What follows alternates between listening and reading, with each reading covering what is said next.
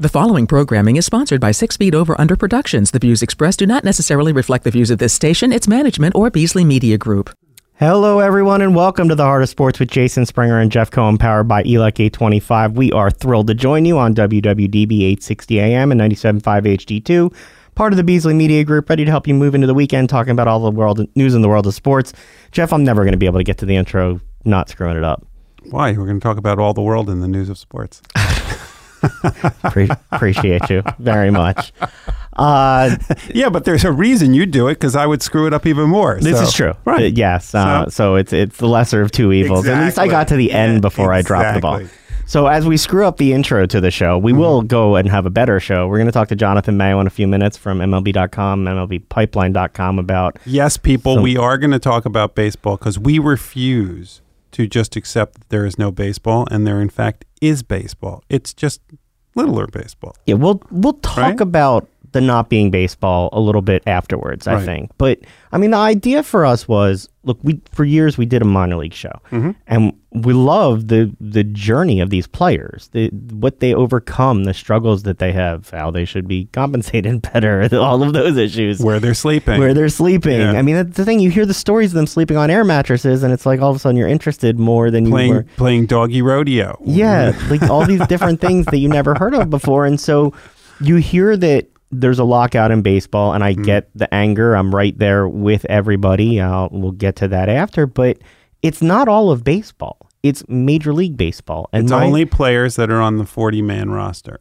And so so like, you know, the guys that that we're excited about coming up and making the majors in the next this season and the upcoming seasons like Bryson Stott and Mick Abel, they're all playing right now. Like they're all getting ready for a season and as as, as the Jersey Shore BlueClaws, which is the the single A team for the Phillies who we we've covered for so long. Um, as they said, hey, we're starting on time yeah. get, get out here. So you know, if you if you do love baseball, regardless of your anger towards Major League Baseball, there's a whole bunch of guys that are that you can go invest time in, cheer for, and then kind of watch them grow. Which is kind of you know, as as you and I have always talked about, that's kind of my thing is is seeing these guys when they're 18, 19 years old and kind of following their journeys until they make the major leagues.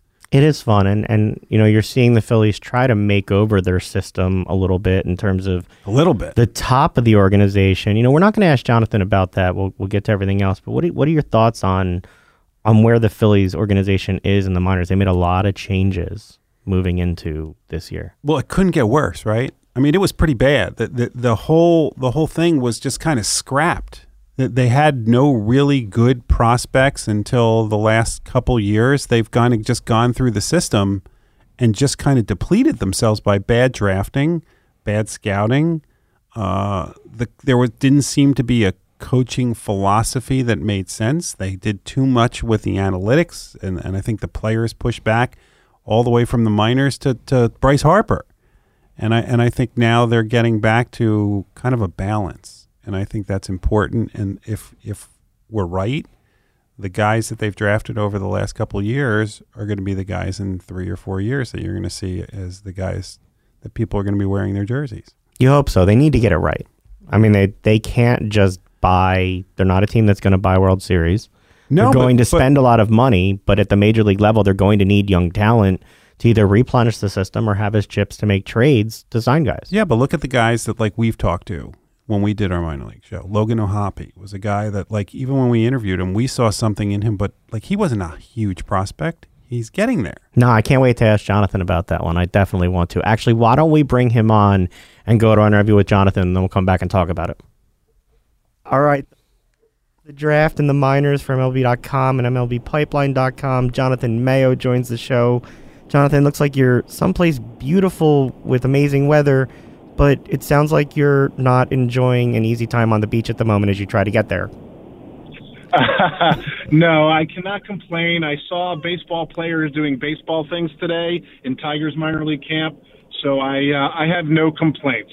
Yeah, so so we wanted to have you on to talk about look, we miss baseball. We want to talk positive baseball. And and so you are actually doing what we are so jealous and wish we were doing right now, which is which is actually watching baseball. So what is it like to kind of be back to normal as far as seeing baseball being played in a stadium during spring training?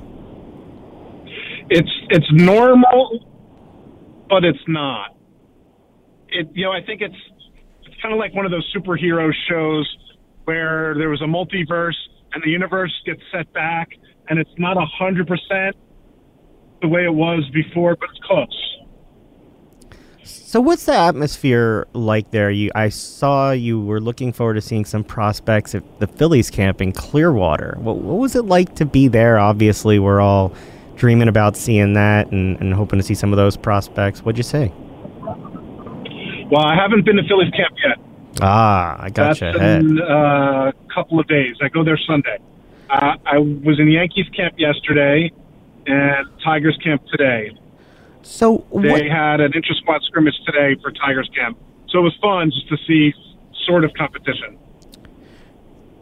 When you talk about the competition right now, what's the the thought among these teams with their their young players? Is this an opportunity for them to really get themselves seen? People who want to see baseball can go see their product, which you know Jeff and I obviously enjoy, but they would certainly love more fans to come out at all levels. Yeah, I think it's interesting because usually this stage of early camp, you'll have prospects in big league camp. But what's happening now, like in the Tigers inter squad scrimmage, you had Spencer Torkelson and Riley Greene, and then guys who are over from the Dominican Republic for the first time on the same field at the same time. So I think it's a real great opportunity for those younger level prospects to show how they can compete with the guys who are knocking on the big league door. You know, in our covering of spring training in past, we've gone down and we've kind of seen that what you're talking about is these guys coming over from other countries, kids coming from high school and college, and all having to, to learn to assimilate and play together and, and in some cases learn languages and things like that. What is it like when, when you're there seeing how well organizations, or sometimes don't deal with all of the integration that goes into what is now an international game. Yeah, I think that's one thing that teams, I don't want to say across the board, but more teams spend more time helping guys, especially the young international kids, transition to not just playing professionally, but coming to a new country for the first time and the language barrier and things like that. And I, I think teams have come a long way in understanding that you can't let those kinds of things trip you up because those are the kinds of things that keep you from maximizing your tools on the field. As you head towards Phillies camp in a few days, who are you looking out for to, to see there that, that we should be looking out for here? Who excites you? Well, I think the you know the guy who's going to get there first is Bryson Stott, and you know I saw him in the Arizona Fall League coming off a huge year last year where he reached AAA. I don't think there's much more for him to do to to be ready for Philadelphia. And he's the kind of guy that if you saw him one day, he might not wow you, jump off the page, but he does everything well. He can play shortstop, no doubt, but he also showed that he can slide to third or second, and he can really hit.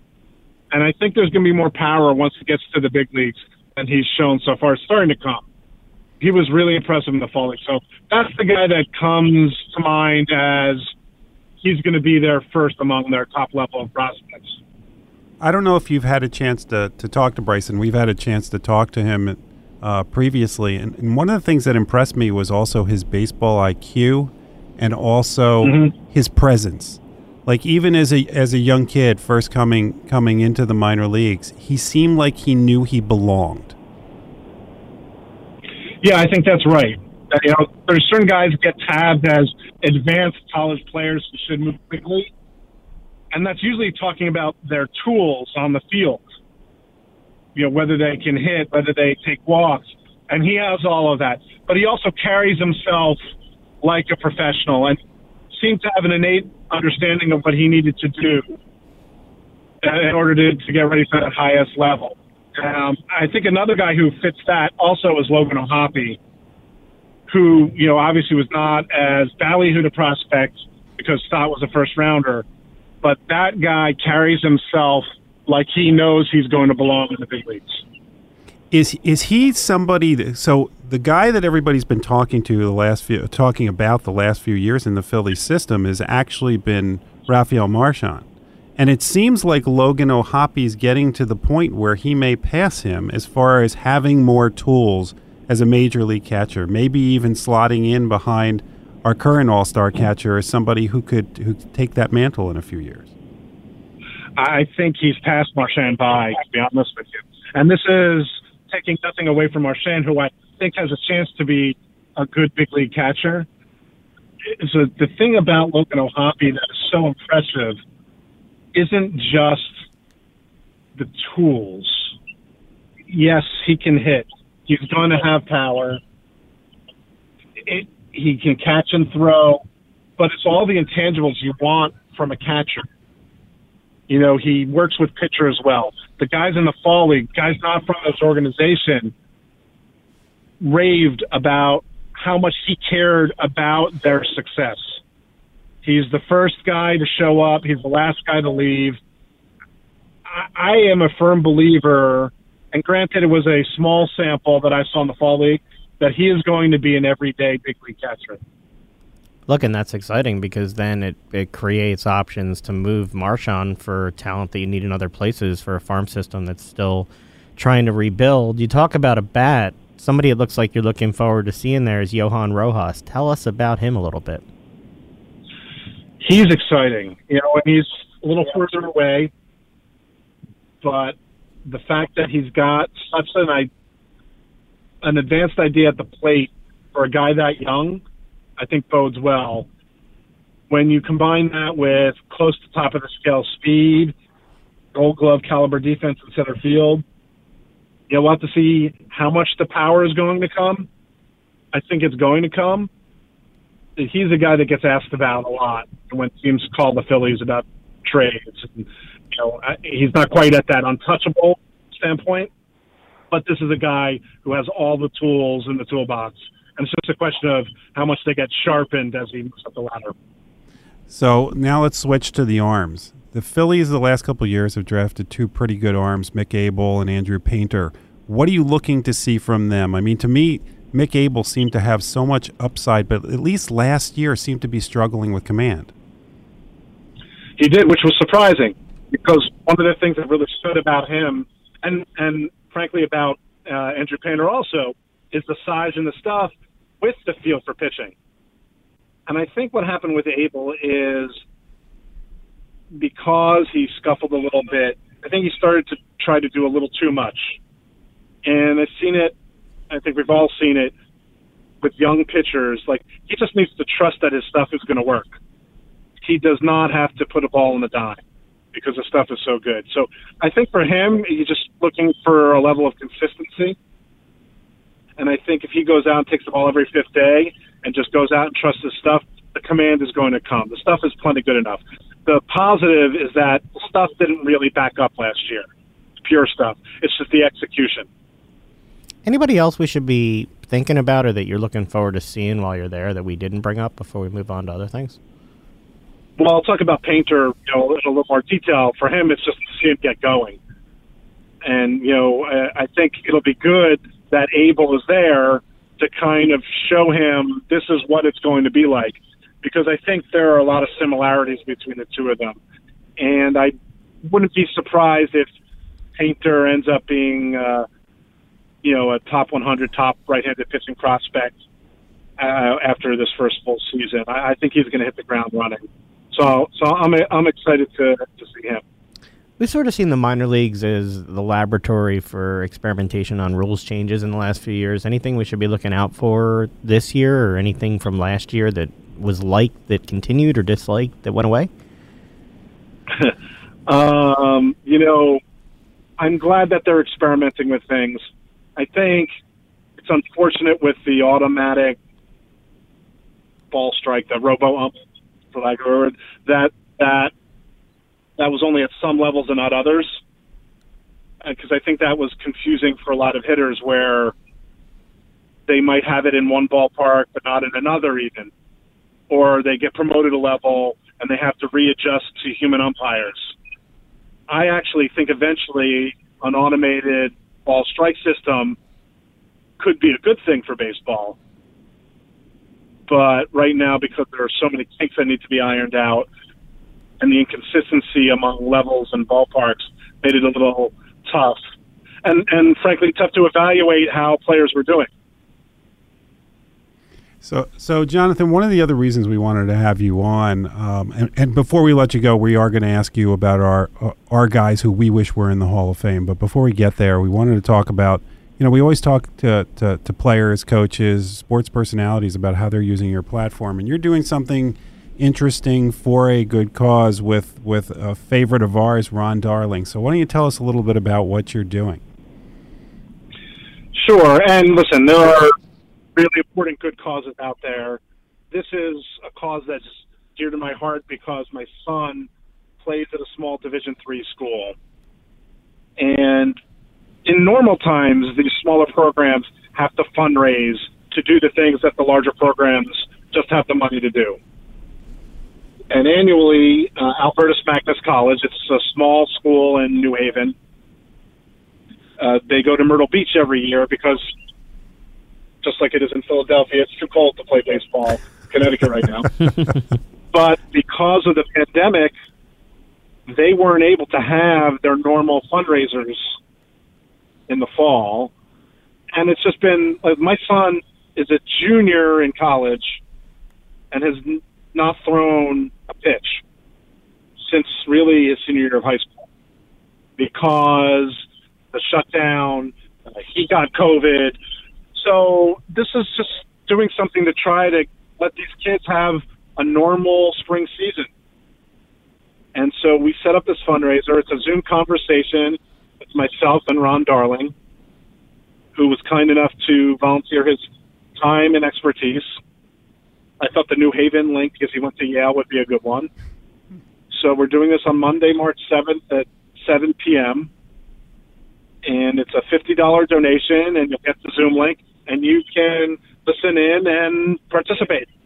Yeah, if you want to get Ron going, uh, we found that talking to him about the lack of innings that pitchers pitch now and not doing complete games, especially from a guy who I believe pitched into extra innings, uh, a no hitter, and then lost it.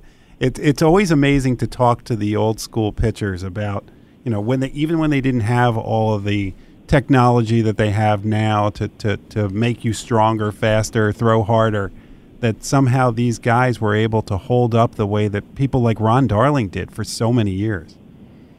It's a different game for sure. I uh, making note of that. I'll be sure to ask him. Oh, he'll like that, and and and so will you. Don't you worry. So, so we have here the the Hall of Fame uh, ballot just took place recently, and and and we have this debate going I don't know what you think about Chase Utley, Ryan and Ryan Howard. I, th- I think they're kind of fence guys that don't get in, but but Jimmy Rollins is always the one that comes up as a guy that, if you look at his career, especially in the era that he played in, do you think he's a guy that belongs in the Hall of Fame? You know, it's interesting, guys, because thinking about this, because you told me you were going to talk about it, and I, full disclosure, I do not have a Hall of Fame vote my my gut either, said either Chase Utley was the one of the three who felt more like a Hall of Famer. But this was without looking at numbers or career comparisons or anything like that. So it's interesting because in terms of the heart of the team, it was Utley, but in terms of sort of the player that transformed the position here, it seemed more Rollins. So I wonder whether he gets more credit. But I always tell Jeff, the guy who I had to turn the TV on every time he came up was Ryan Howard. And I know that he didn't play long enough to get that, but he was must see TV every time he stepped up to the plate to blast something over the center field wall. Oh, without question. There are guys like that throughout baseball. And I grew up in northern New Jersey and I was a Mets fan, and you had to watch every Darryl Strawberry at bat. That doesn't make him a Hall of Famer. And I think with Ryan Howard, the combination of the fact that he didn't necessarily do it for long enough. And that's a tough position because you tend to say, well, was he the best at his position at the time he played for an extended period of time? And I think for a little stretch of time, maybe the answer was yes, but probably not quite long enough. All right. So before we let you go, since you brought up that you were grew up as a Mets fan during that era, Uh, how how much did you like? I'm assuming you saw it. Once upon a time in Queens. I have not seen it. Oh, you need to. So we have had we have had Yes, no, I know. we we have had the the director of that on to talk about the stories, the behind the scenes, and then we had Ed Hearn on, who was the backup catcher, to talk about it. And it, Yeah, I it is- remember. there is nothing that is more fascinating than that. If you if you uh, for anybody listening, I, I was not a Met, I was not a Mets fan, and I was highly entertained by that and the the way that they presented the team and the things that you learned. But whether you were a Mets fan who knew all about the Mets or just a baseball fan who didn't follow them, the things that you learned about that Right. team were fascinating. Yeah, yeah, and, It and is on my it's my uh, nightstand book. yeah, you and, know, and, and the one the one the one thing that I'll tell you is is like you know as as growing up in that era as well and also being a fan of those teams is you always wondered how did they not win more World Series and when we talked to Ed Hearn his comment was it was amazing that we won one World Series with the amount of dysfunction that was going on on that team. Yeah, It, it I was believe it. it was definitely a good time to talk to them. Look, Jonathan, we always appreciate the time. We will look for some updates from you on Twitter uh, as you go to the Phillies camp in Clearwater in the coming days. We wish you the best of luck with the event, raising money. Good on you for using your platform for a cause, and uh, you have a great day, man. Yeah, and uh, if people want, they can still RSVP. I uh, I pinned the tweet at Jonathan Mayo, and you can find the link there. We'll go and we'll share that on our the, at the Heart of Sports uh, social media accounts after the show, so that people can go to register there as well. So thanks for that. Jeff. We just shared that on our social accounts, so people can go and support the event. Look, we'll talk to baseball in a second, but can you imagine kids not being able to play ball for two years, trying to just get on the field? Yeah, I mean it hurts it hurts development, but it but it also it's just has watching how much this pandemic has taken a toll on on youth. Like it's hard on all of us. But kids, like all of these things, it's just so hard on them. And so it's, it's yeah, extracurricular activities matter. And so we wanted to do this because everybody's talking about the lockout, and we'll talk about the lockout for a few minutes here. Mhm. But there is baseball, and There's a lockout? And look, I'm frustrated. All right, I, there are a lot of things you have to explain to your kids that you're like not ready for those conversations. Yeah. I didn't expect the when can I see the Phillie Phanatic from my five year old. Yeah, that's not the one most parents dread, just so Yeah, you know. like- Like, we're like- gonna keep we're gonna keep it rated G, but like this is the first year that he's looking forward to going to a baseball Why? game because we went last year. No, was it for the baseball game or is it for like like when kids are young? Both. It's for hot dogs and no, Phanatic he wasn't the and, hot and dog. ice cream He and was the helmet. ice cream and the helmet, Right. the Phanatic. Yeah, you can and- still do those things. You just- could go get a helmet. and just being at the game, and we can't do that. And I- I do believe there will be baseball at some point this season. well, there'll be baseball on opening day. It just won't be in major league stadiums. Did you see some of the uh, one of the was it the Phillies that put out that it, it's okay because we weren't home for the opening series that we're canceled? Yeah, that makes a lot of sense. So our opening Right, day yeah. is still it's there. not our problem, right? Yeah. uh, no, that's not how this Mhm. works. So we are on day 93 of the lockout. We should be 27 days away from opening day. Instead, we've had the first two weeks canceled. The Wait, you didn't explain. So what? What is it? So is it the ice cream and a helmet that he misses most, or is it something else? It's the Phanatic. And you told me before the show Well, that he can see him probably at the minor league stadiums because he's got time. Well, also but I don't know which one he's going to be at. Yeah, but he's also not on the forty-man roster, so it's okay. He's available. my five-year-old doesn't affected get by the that. lockout. I am glad that that you understand Yeah. the merits of the lockout and who is impacted. my five-year-old still doesn't understand Yeah, why it's this is- okay to steal a base when we're not allowed to steal. But but this so this is not a conversation that I can have with him. but but here's the deal. All you have to do is you can take him to the shore, and you can see the blue claws, and I'll bet you he'll be there with Buster. Oh, he'll have a blast. It's sad that I know all these mascots. Or you could take him to Reading, and they have a whole boatload of mascots. he'll have a blast, but I know that you're the baseball guy. Like this is your time. We Not should anymore. be celebrating our players in spring training, and instead we're finding different angles. They to talk ruined. February fifteenth for me. They did. Yeah, And- but like Valentine's Day, big day for most people. February fifteenth, big day for me. Like like that's the day Big that day for me. that pitchers and catchers are supposed to report, and, and you get excited that spring is around the corner, despite the fact that the groundhog saw a sha- shadow again. So will you get excited when they say like pitchers and catchers are reporting in April now, or May? no. Like is that like a and so what's the well, damage here? If they say pitchers and catchers report in April or May, you will see a letter from me to the Phillies saying I want my money back. There, there's no way that I'm going to deal with. Uh, they're going to They're report what they're going to April or May. say is you can get tickets the following season. I that's- know my money's carried over for a whole bunch of They're years. It's go- not carrying over They're anymore. going to tell you you can carry that over No. very nicely. It's Plus, uh, apparently, according to you, I I need to also go rob a bank, plus get the money back from all anything else I'm going to do if I want to renew my Sixers tickets next year. Look, depending on where you sit in that arena, there are 30% increases in tickets in the lower bowl. That's a significant That's a hike. bargain, right? And, and look, here's my thing. what about the Flyers? We'll get to them in a second, okay? Are they They're- raising can't give prices? away Yeah. tickets right now. But this is a team that hasn't made it past the second round to the Eastern Conference final in 20 years.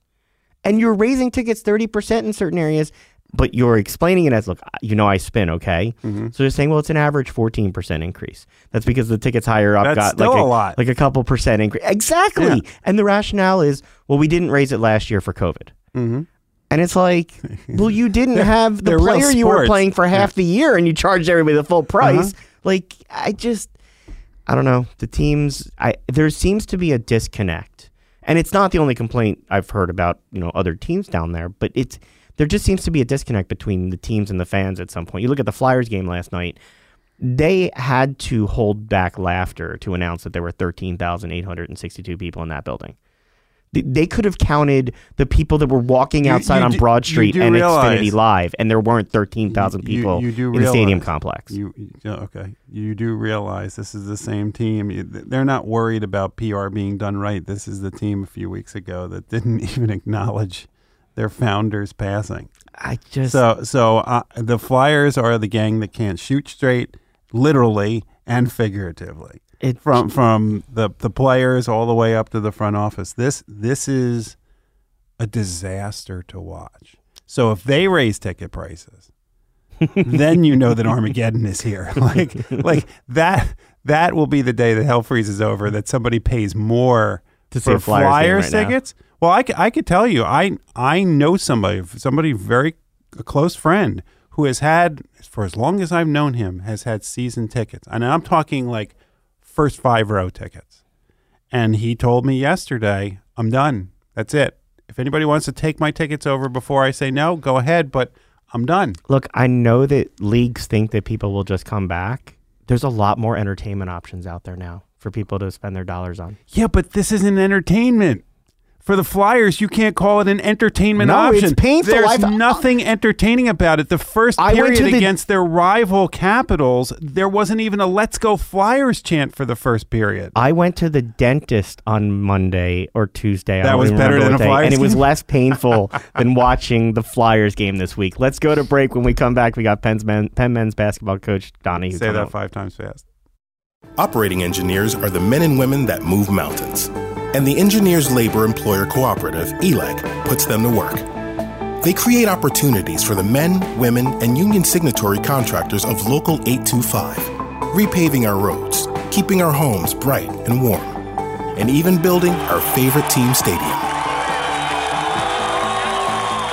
We understand infrastructure. That's why E ELEC and Local 825 are ready to get to work.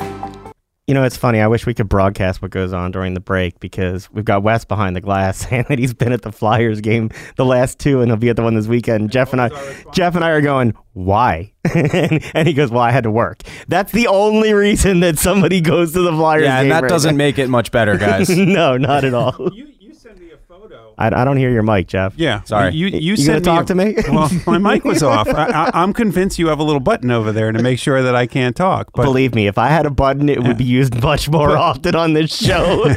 you sent you sent me a photo of a Flyers stadium seating during a game where there was nobody there, and then you told me there were all the scouts there, and I'm like, where are they sitting? there were a lot of scouts there last night. Apparently, they counted They- towards the thirteen thousand. there were thirteen thousand scouts looking at Claude Giroux. There were scouts from Boston, Dallas, Anaheim, Colorado, Vancouver, Edmonton, Washington, Ottawa, Calgary, Vegas, Rangers, Seattle, and St. Wouldn't it have been easier just to say the teams that weren't there? Probably. Why you literally just went through the whole NHL. Well, I just wanted to show how many scouts were there to take up that number that they released the and people each there. one of them was counted as a thousand patrons. I, I know it's silly, but I'm like bothered by it. You know, like the Flyers were my team. Like I loved, I love all the sports, but I really love going to those hockey games. yeah, but where's your ratings discussion now? See, this is where you should be saying what the rate, whether the ratings are up or down too. I don't know what the ratings Oh, are. see, look, and now I'm gonna you have to look for it next Uh-huh. week. And and here's the thing. Oh, no, that I means think I'm the to ratings hear are different. week, I think the ratings are different at different parts of the game. Yeah. Like if if it were me, I would turn it off at the end of the game so I don't have to watch the collapse. Like last night, they were up four different times in the game. and then in 25 seconds, they blew a lead and blew the game and have now lost 8 of 9 after losing 10 straight twice in the season. That is hard to do. The last Flyers game I was at, I was with somebody who hadn't been to a Flyers game in at least 20 years, and I said, We don't have to stay till the end. And why? Why don't we have to stay till the end? Because here's what happens the Flyers will keep it close in the first period, and then somewhere around the second period, they- they're going to have, there's going to be a little bit of hope, and then, you know, then it just all falls apart. So you don't really need to stay to watch that. And then that's what happened. That's exactly what happened. Let's leave the hockey talk there. Let, let's talk about the hardwood. Bring on University of Pennsylvania men's basketball head coach Steve Donahue. Coach, how you doing today? I'm doing great, guys. How you doing? Uh, we cannot complain. We always enjoy getting the chance to talk some basketball with you. Uh, a little bit, bit of a different season after the last couple years. Why don't you talk to us about what everything's been like for you guys this year? You know, obviously, uh, after not playing last year uh, because of the pandemic, the Ivy League, and this year having such a new team, and honestly, it's been wild, but I'm just grateful that we're playing. We have had a ton of COVID. We two kids out with it now, and uh, just one of those seasons. But as I said, I think for the most part, college basketball has brought back some normalcy, uh, and obviously, March is such an exciting time of the year uh, with the tournament right around the corner. We obviously can't wait to watch the tournament. You mentioned some of the young guys, and your sophomore Jordan Dingle, he's been lights out lately. And I mean, for parts of the season, I'm not sure where he is after the last game. He's been leading the Ivy League in scoring. Can you talk about his development and how important that's been for you as a team? Yeah, I think um, Jordan was Ivy League Rookie of the Year. He's one guy we leaned on early. Uh, we had such a difficult schedule, we probably leaned on him too much. But he's been fantastic. He's had five 30-point games. Uh, he's efficient at all levels. He can finish at the rim, the mid-range, and he had eight threes in the game. He's uh, only a sophomore, and, and last game, unfortunately, he was in concussion protocol, so we didn't have him. Uh, we hope to have him back this weekend, and then for the Ivy tournament next weekend. So, talking about the Ivy tournament, coach, you're nine and four in the Ivy. Um, the regular season, as you said, has been kind of a grind, but you're third in the Ivy League and you're going to be in the tournament. How excited are you to be in a tournament with fans in the building? Yeah, it's an incredible uh, feeling for all of our guys, especially after missing the, tournament the last two years. Uh, listen, we play Saturday before selection. Sunday, you win a game, you, you're one game away from hearing your name. Well, that's what we all in the profession hope for, and as a kid, that's what we dream for. Uh, so we, we know we're going to play Yale in the first round, and then hopefully we're the winner of Princeton and Cornell. Separate from the wins and losses there, how important is the pressure that comes with postseason tournaments to developing your young players like Jordan? Yeah, I I think you know anytime you get any kind of postseason experience, and in particular in our league, because not everyone makes the conference tournament, only the top four. Uh, to get that experience, even if this doesn't turn out to be successful, I think we're building something uh, really special in our program. Where I think we can take a huge step over the next couple of years. Coach, do you ever get tired of playing in the Palestra? That's impossible, uh, I came here as a kid. I played my last high school game here in Philadelphia Catholic League Championships. Um, it's just a special building uh, to play in, the coaching, to be a spectator. It's so intimate that there's 10,000 of us on top of each other. There's really no other venue like it. And, and I argue maybe in all of sport because you know, you're so close to the action and it's just an incredible environment to play in, as I say. Well, it's apparently a great place for breakfast too, because Coaches versus Cancer has their upcoming breakfast that's back in person. Can you talk to us about what that's like, where you guys are going to honor Dan Baker and what it's like when you get together on Monday, March 14th after Selection Sunday to talk to the fans? Yeah, it's a great event. Um, for anybody who hasn't been there, you know, it's almost a bucket list. Uh, we have tables on the floor of the Palestra. All the coaches are there. We have all media there, and obviously this year honoring Dan Baker. But you know, the excitement of you know knowing you got in the tournament, and then you get the, you know, obviously Jay Wright's going to be there and talk about his team for sure. I hope others are there, uh, thinking about their opponents in the NCAA tournament. Uh, but what a special way to kick off the NCAA tournament on the floor of the Palestra uh, with an incredible event uh, benefiting coaches versus cancer, and as you said, honoring Dan Baker, the longtime PA announcer at the vet, and uh, obviously for the Eagles and Phillies over the last several years, and he's a cancer survivor, uh, someone that we really love to honor. You know, Coach, we've talked to you in the past about coaches versus cancer and your involvement. It, what has it been like for you to become more and more involved in this and see the the benefits of what the Coaches versus Cancer program does, and especially what it does with the Philadelphia contingent? Yeah, you know, I've been other places. I'm Philly, Delco born, and all that, and I go other places. I spent a lot of time in Boston, and there's no other place like this. A lot of it with the success that the Coaches versus Cancers had over the last 25 years can be contributed to Phil Martelli and Fran Dunphy but more importantly, the Philadelphia community rallying around these events to help us raise money that, you know, I just had a friend find out uh, his son had cancer and prognosis is good because of events like this. We make an impact by raising this money for research and it stays in our community and it changes lives. And I'd be foolish not to use my platform to help this uh, cause. You know, you talk about uh, the other coaches. Can you talk about the coaching community in this city? On April 9th, you guys will have the basketball gala at the Bellevue.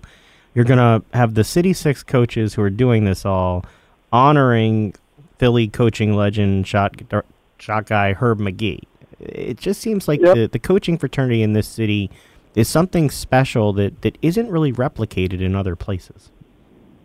We say that again, there really isn't a place that first of all, they have six Division Ones and numerous Division Twos and Threes, uh, all in this really brotherhood of coaches, and uh, all of us, Philly Six, Zach Spiker, Drexel, and Aaron McKie at Temple, Ashley Howard at LaSalle, Billy Lange St. Joe's, and Jay Wright at Villanova, all spend a lot of time helping this cause uh, and really try to make it the best it can. The, the gala is spectacular the Black Tie Affair at the Bellevue, and now we get to honor, you know, retiring at the age of 80, uh, Naismith Hall of Famer Herb Magee, um, who we all know and love, and just a, another way to really have a great night to celebrate Philadelphia basketball and raise funds for an incredible cause.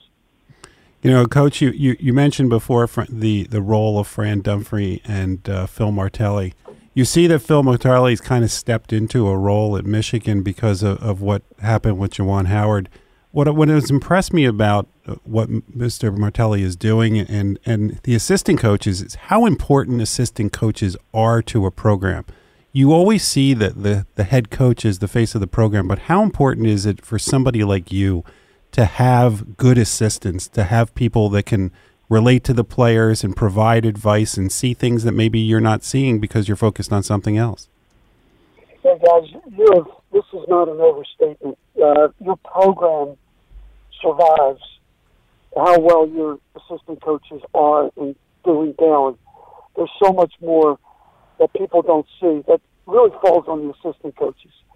These are 19 to 22 year old young men that have, as you can imagine, life can be messy, and their abilities and how well they relate and how well they work and recruit and develop is all based on how good they are. Um, Phil Martelli, to be an assistant coach at this point, is incredible benefit for Michigan, and I hope people realize that assistant coaches are the lifeline of your program, and I think most head coaches realize that. Yeah, I'd have preferred if they didn't have him as an assistant coach because he helped make sure they knocked off Rutgers and hurt my team's chances of making the tourney. So I'd have preferred if they didn't have a strong assistant coach thing going on there. Uh, Yeah. Coach, how exciting is this time of year for you in general? Uh, you know, I regardless of, of how the season you get to this point, you, you guys are a different team at this point. You've bonded, you have relationships. Can can you talk about what it means to you as a coach? And I know you don't like to talk about yourself that much. To be in that battle with these guys who you've sought, fought so hard with all year, to know that you're going to be in that Ivy League tournament playing Yale. Yeah, it's it's hard to put in words. Um, the intrinsic feeling you get about the excitement of coming in putting the group together. And for us, we were three and ten at one point. We played an incredible schedule. Uh, but then, you know, all the things that you go through, and then the excitement of, you know, 24 hours of two games where you could be hearing your name called, where the, the whole nation, the whole world is watching. There's there's nothing like this, this excitement. Uh, spring is in the air, and everyone thinks of baseball. Well, college coaches think of uh, just the thought of the possibility of playing in the NCAA tournament, and you know, you know, it's it's incredible for someone like myself that has the opportunity and hopefully more opportunities. But for a player who has that small window of four years, this is what they live for, um, and it's incredibly exciting. And as I said, it's like the the final chapter of this story this year and all we went through. We like to like to finish it up strong and give these kids memories that they'll never forget. You know, Coach, uh, basketball may be what they live for for these four years, but this is also an incredible period of growth for, for most people that age, and, and coaches are an integral part of that. I can't understate how much it means to this community to see the City Six coaches involved as much as they are in, in helping battle cancer and helping people in the community and using your platform for good. What does it mean to you to, to be able to give that example to, to the young men that you are coaching? You know, um, I appreciate you saying that. And I do think that's something that gets overlooked because everyone just kind of talks about wins and losses and who's on the hot seat and all that kind of stuff. And that's not how we live. Uh, you know, we take our kids to the Hope Lodge once a semester um, because I want to expose our guys to like some of the things that are going on in life, and unfortunately, most are going to have to uh, experience and get through and show real courage that these people are doing. And I think that's what goes understated in coaching. That's what kind of drives us is just helping these young people making an impact. And they kind of say they're recruiting. It's funny, but I like that two tables at your wedding, like Penn basketball. We're going to be there. uh, and I just got an invitation from a kid who graduated six years ago from Penn, and he's invited me to his wedding. That that means more than a Coach of the Year award. That's that's why we all do this. And that, that makes me feel so good that I had that kind of impact, and he valued our relationship so much. He wants me there on that kind of day that he celebrated. You know, co- before we let you go, Coach, we just want to tell everybody you can get, get more info and tickets on the Coaches versus Cancer event at www.phillycvc.org, and, and we'll publicize that on our social media. Um, Coach, you mentioned the Hope Lodge, though, and for pe- we know about it. We, we we are so impressed with what the city does with the Hope Lodge. But can you tell people who may not be familiar with it what the Hope Lodge does and, and how important it is to the city? It is. It's an amazing place. It's up in Fox Chase. Uh, we have numerous ones around the country. Um, but what it does is it provides families that are hit with this horrific notice that someone has cancer, and here the Hope Lodge is there to provide free housing. Because one of the biggest things that happens when someone has cancer, someone has to quit a job. You got to figure out the expenses, and the Hope Lodge takes something off their plate. We also give free rides back and forth from treatment at one of the major hospitals here in the city. So people can come. They have a nice place to stay. They're with others who are going through the same thing.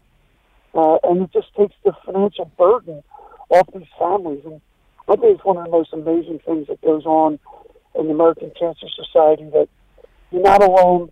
There's a lot of us here that are going to help fight uh, and know that this is another way that we can help you get through this battle of cancer. We appreciate you telling the listeners about Hope Lodge, helping make sure Hope Lodge can continue to thrive, and all that you and the other coaches do here in the city for Coaches versus Cancer. Wish you the best of luck in the in the tournament there, and thanks for what you're doing with these men, developing them this season. We know it hasn't been an easy ride, but good to see you guys back out there in front of fans, and thanks for giving us a little time. I, I appreciate you making time for us, and uh, I hope everyone considers those two main events and love to have more people involved. It's it's an incredible way to get back to the community. Well, we want to encourage people to go join you and see you there. You have a great one, Coach. Thanks, guys. Jeff, every time we have one of those coaches on, they talk about the game, but they talk about the development. And, you know, maybe it's because we ask these questions, but I think they enjoy the fact that we ask about them developing people, not just players, and the, the complete role that they play in their life. And, and you could hear him there when he said, I got an invitation to his wedding. Mm-hmm.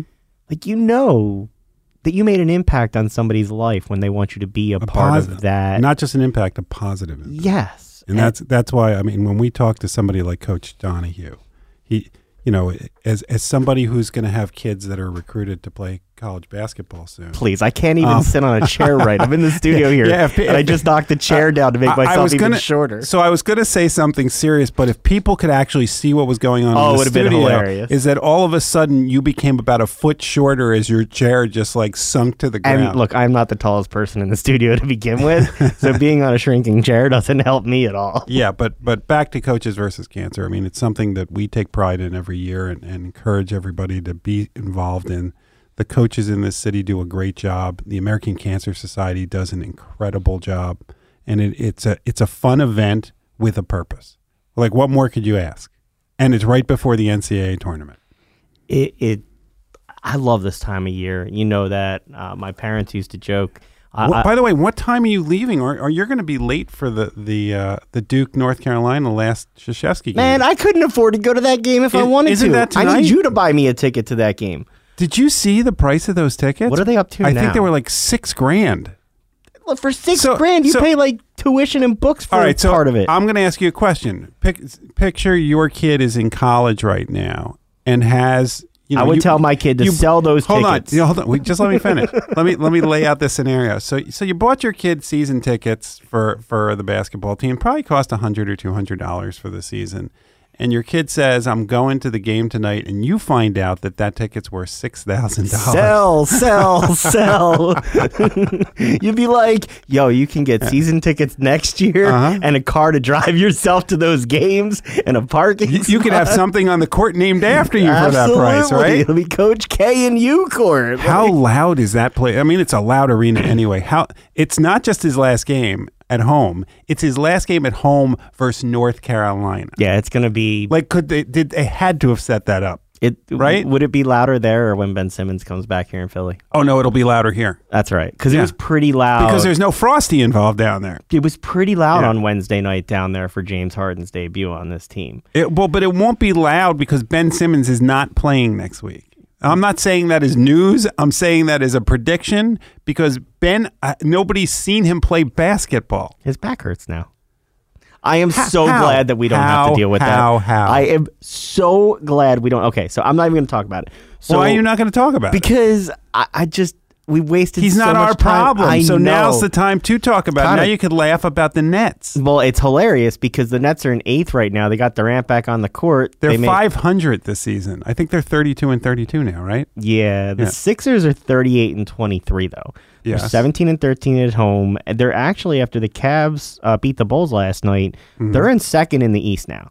The Cavs come into town tonight to play. That's going to be a good game. it should be a fun game. Darius Garland is really good. He's, he's been in and out with bat. Mm-hmm. no, but that whole issue. team is it, it's a good up and coming team. It should be You fun. don't you don't think Cleveland an up and coming basketball team unless LeBron is there. We So- we obviously had lots of conversation leading up to the trade. I, I obviously uh, look. I'll admit. Hopefully, I'm wrong. Uh, I thought they should have About made. what? The answer is yes. You're wrong, but I don't know what you subject just are we talking that about. and play it like Right. anytime you want.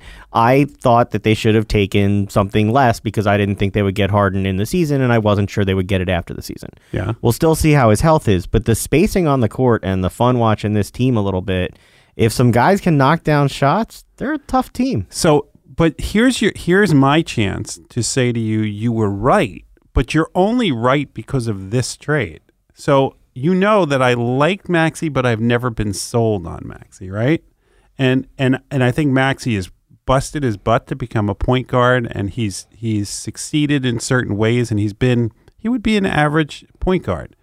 He's a shooting guard. He's And- much better at the and, wing. And I had so many people texting me, not about Harden during the first Oh, and Maxey. second game.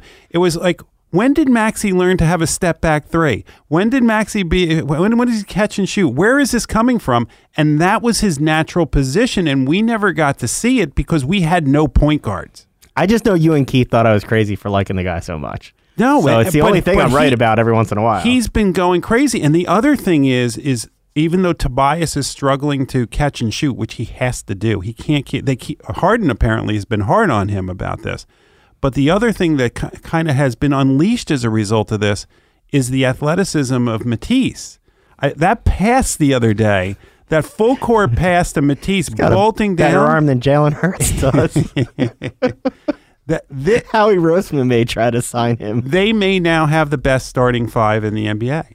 Okay, so because of one guy. And I didn't think that was going to happen. And can, I just have one other question. How is it that James Harden, right when he's demanding trades or sulking his way out of town, looks like he's about 20 pounds overweight? And then the week after he gets there, he all of a sudden looks like he's fit as can be? I don't. How does he wanna- do that? I don't want to overdo it because it's only three games, and I've told you all along that my concern is Yes, but it's a and- it's a better three games than you could have asked for. they're averaging between the 20 three of points them more. eighty four point seven points a game. The team is averaging 20 points more per game. Yeah, they've got to combine 254 points on 56% shooting Mm-hmm. right now. I'm, I mean, Maxey had his third straight 20 point game since Harden's arrival. He's averaging 24.6 points a game, shooting 64% from three. That's not going to happen again, but he was a like 28, 30% shooter from three in college, maybe 35%, 34% last year. He's shooting over 40% this year from three. You want to talk about well, development? think about the looks he's getting now. I did, my favorite tweet, by the way, going back to the Ben shade, Mm. was that Tyrese Maxey developed more in one hour than Ben Simmons did in Oh, five really? years. I did enjoy that shade that was thrown out there, and I did tell you, I finally found the bright side of the Markelle Fultz situation. Tyrese Maxey. That's how we got him. The draft pick that they traded Markelle Fultz for Yeah. led to Tyrese Maxey. Exactly the way they planned it. right? Exactly how they thought out when they said, "Here's what we're going to do with the process. Sometimes we're going to draft this guy, it. Mm-hmm. and he's going to fall off the abyss, and we're going to trade him for a pick and get lucky that And we who hit." made that pick? Was it Colangelo? I think it was Elton Brand. I think Elton Brand did it. Oh, you mean the the freaking GM who Yeah. had burner gate? The Joel, the I Joel almost, Embiid apparently still hasn't let go. I almost spit my water out when he said that in the post game you shouldn't do that. We're still in a pandemic. It would have been bad. So they've got a tough schedule coming up next. Cav Heat, Cavs Heat, Bulls, and Nets. All but Miami here at home. The Cavs game tonight. yeah. It should show you a little bit about what the team is. I mean, it's interesting. They've been doing this. Harden basically knows two plays on the team right now. No, uh, he knows more than that. I mean, look how he's distributing the ball. Well, you you Uh, say that in in this three game span for the Sixers, Yeah. How many assists does he have? thirty seven. Yeah. He's got 82 points, 37 So assists, and you say 27 he only knows rebounds. two- three do you, plays? Do you know the only other player in Sixers history to do that?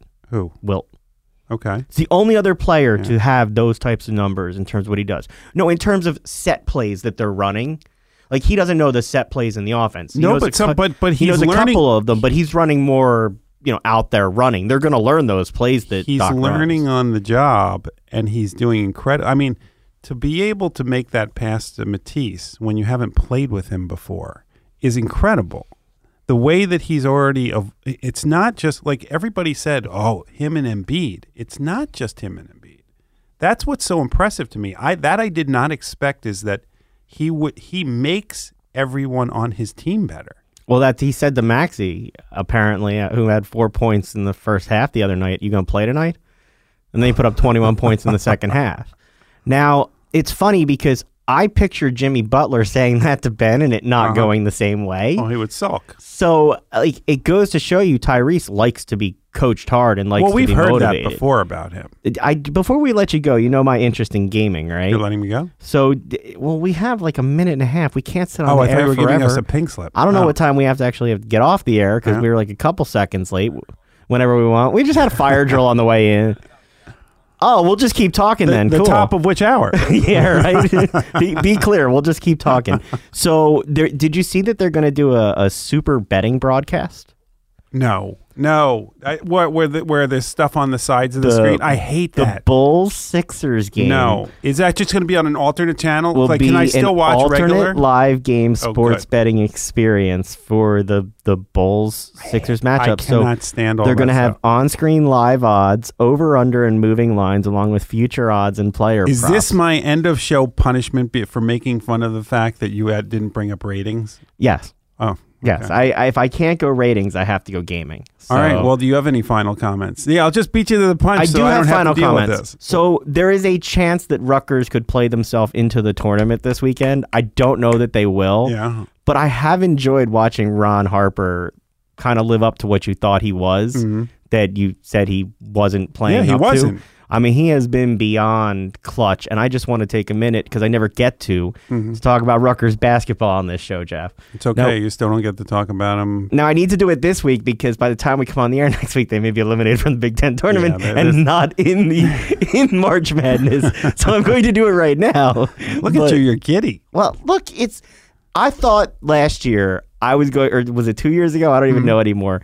I was going to get to see Rutgers in the NCAA yeah, tournament, know. You didn't get to see and it. and I've told you like. Although my parents say that I always took days off from class, Right. The first day of the NCAA tournament was a holiday for me. Yeah. I would not go to class. I would set up the couch. I would How was watch- that different than the second day of the NCAA tournament? Tell me how it was different. No, I would go to class on the second day because I'd watch it. on my phone. But the first day, I wouldn't.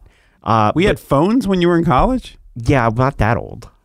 They, Get not, out. not when you Really? were in college. We didn't have phones. We didn't have laptops when I was in college. What are you kidding? I kidding? think I had a, like a BlackBerry or something like that when I was in college. Well, you weren't watching on a BlackBerry. No, I wasn't. But I was Yeah. getting score updates. Well, see, I just blew that out of the water. The case now has been made that you. so you did- think I skipped class on the second not- day too? So, yeah, you, so my you missed parents the just my parents too. just found out I didn't really go to school. and the all. next week. See, but they don't believe that I went to school even there when there wasn't the tournament. So that's always their argument. They still question if you went to Rutgers. No, they know I went to Rutgers. I got a degree, barely, but they, you know, and they and they don't question it because I still cheer for Rutgers, and I wouldn't suffer that much if I didn't have And and, and to go full circle, you cheer for. There are as many people cheering for Rutgers right now as people that were at the Flyers game the other night. That's gonna be it. Thanks so much for joining us this week. Make sure to join us next Friday night to help you start your weekend in style. Have a great one, and we'll talk to you next week. Bye bye.